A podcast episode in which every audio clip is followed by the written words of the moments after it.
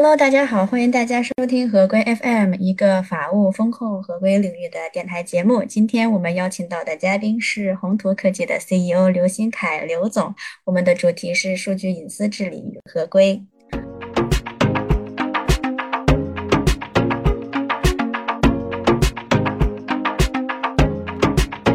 感谢刘总拨冗接受首席风控合规官的访谈。我们希望今天的访谈可以既专业又活泼，深入浅出的为大家解答合规的谜题。刘总，您拥有将近二十年安全从业的经历，然后有着丰富的信息安全体系规划、设计、建设、运营及安全产品的开发经验，率先提出了全链路数据安全理念。现在您担任中国网络空间新兴技术安全论坛常务理事、中国信息安全标准委员会专家，曾经呢也担任了爱默生网络能源亚太区信息安全总监、顺丰集团信息安全与内控部负责人、顺丰集团红岸解决方案部负责人。请问您为什么会对网络安全、数据安全有如此强烈的兴趣和热情？我从业时间呢相对比较长的。最初毕业的时候，网络安全才刚刚兴起。随着信息化的逐步的加深和发展，安全是各个公司非常重要的一个部分。当时我们在关注的是如何保证企业免于黑客的攻击。随着整个信息化、数字化程度的加深，我们会发现安全越来越和业务强相关，能够给业务带来竞争力的提高。在接近二。十年的从业经经历中，我们逐渐的从网络安全进入到数据安全、业务安全、合规风控等不同的相关领域，企业能够带来更多的价值，这也是这么多年能够一直保持兴趣和热情的一个很重要的原因。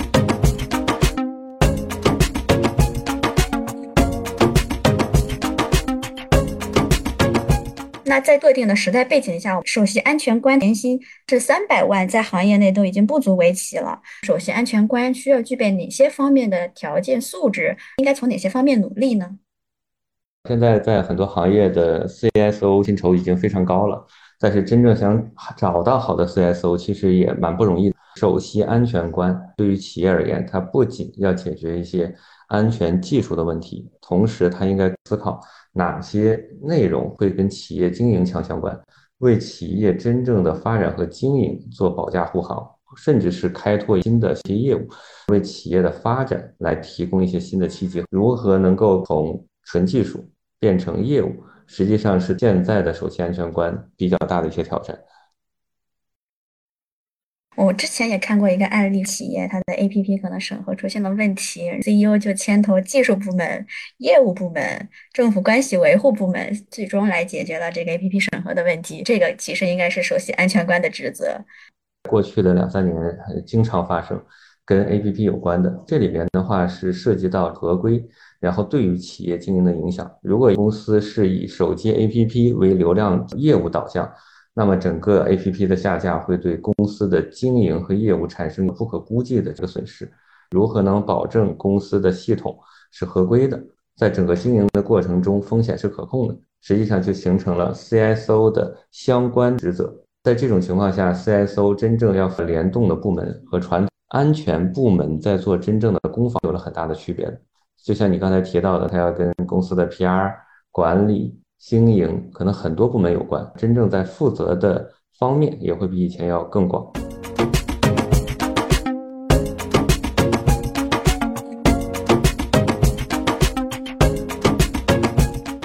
您在顺丰有过几年的任职的经历，有了非常多开拓性工作，包括像是呃风洞啊、蜂蜜呀、四 A 系统、百元啊、百元，是一项比较复杂、比较困难的安全治理行动。嗯，用您的话说。这个系统如果不能正常上线的话呢，所有的系统可能都要罢工了。那这是一个生死局。这种安全治理行动比较困难复杂，但是为什么企业还是会坚持去做呢？其实你刚才提到了一个很重要的词啊，就是安全的治理。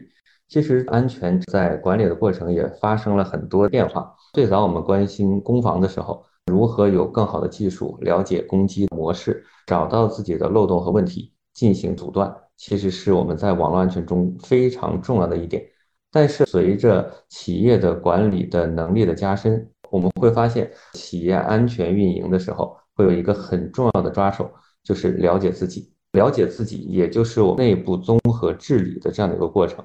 综合治理，你就要了解我有什么样的用户，使用什么样的系统、数据，按照什么样的模式在做工作。是我们对企业的更加熟悉和理解，才能够跟外部黑客能力上的这样的一个差距，才有可能把安全或者是合规做得更好。治理，我认为在未来的安全合规中非常重要的一个中心环节。这个也是当时为什么花了很大的精力。也冒了一定的风险，要坚持把一些真正的治理工作要做好的核心的原因。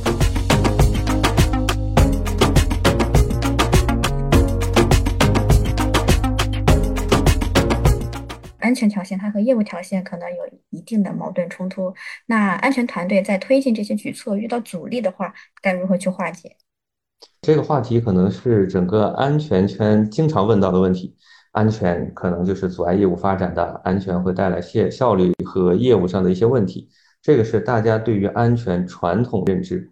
但是随着整个业务的这种信息化程度的加深，数字化转型推进，安全是有可能和业务真正形成这种合作，并且带来共赢的。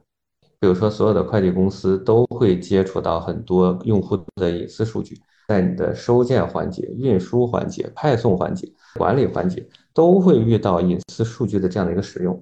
其实对于业务而言，一旦出现了隐私数据的这问题，对于经营上其实也是一个非常大的影响。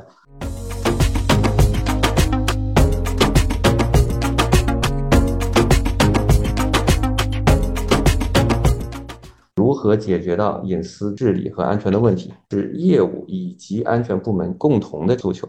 无非是你在真正设计解决方案和落地的过程中，避免一些业务上的影响，带来双赢的。比如说，在快递的面单上减少用户电话号码的出现，形成这样的一些隐私面单。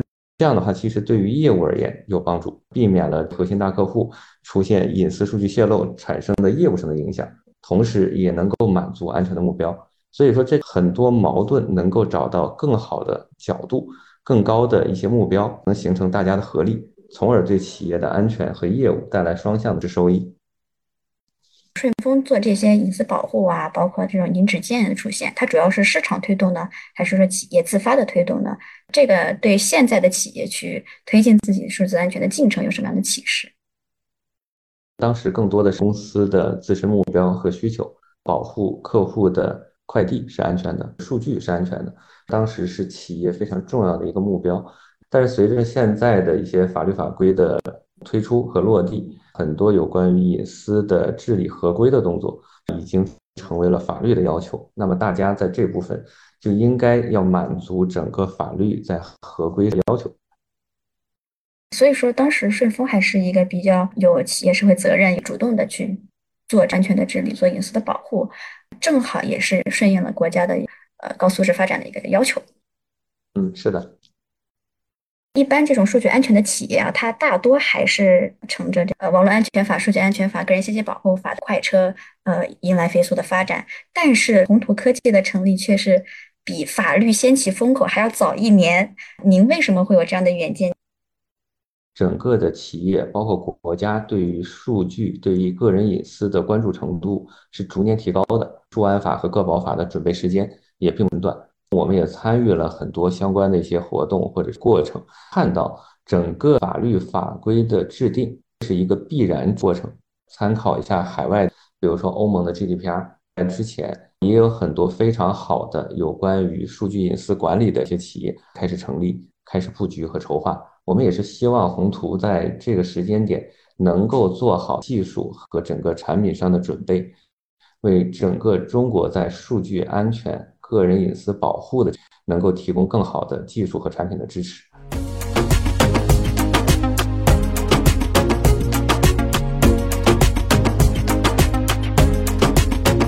那为什么宏图能够拿到呃红杉这种头部投资机构的天使投资？英雄所见略同吧。整个赛道现在是国家、行业、企业都非常关注的数据隐私治理合规，也是当下非常重要的一个话题。宏图能够提前做好相关的准备，做成全新一代的数据隐私平台，也是红杉可能看到未来有机会的一个赛道和公司的核心技术。大家应该都看到了机会，并且选择了最好的合作伙伴。好的，感谢您参加今天的访谈，期待下次跟您聊出更多更有趣的合规话题。合规，请听好，我们下期再会。好的谢谢。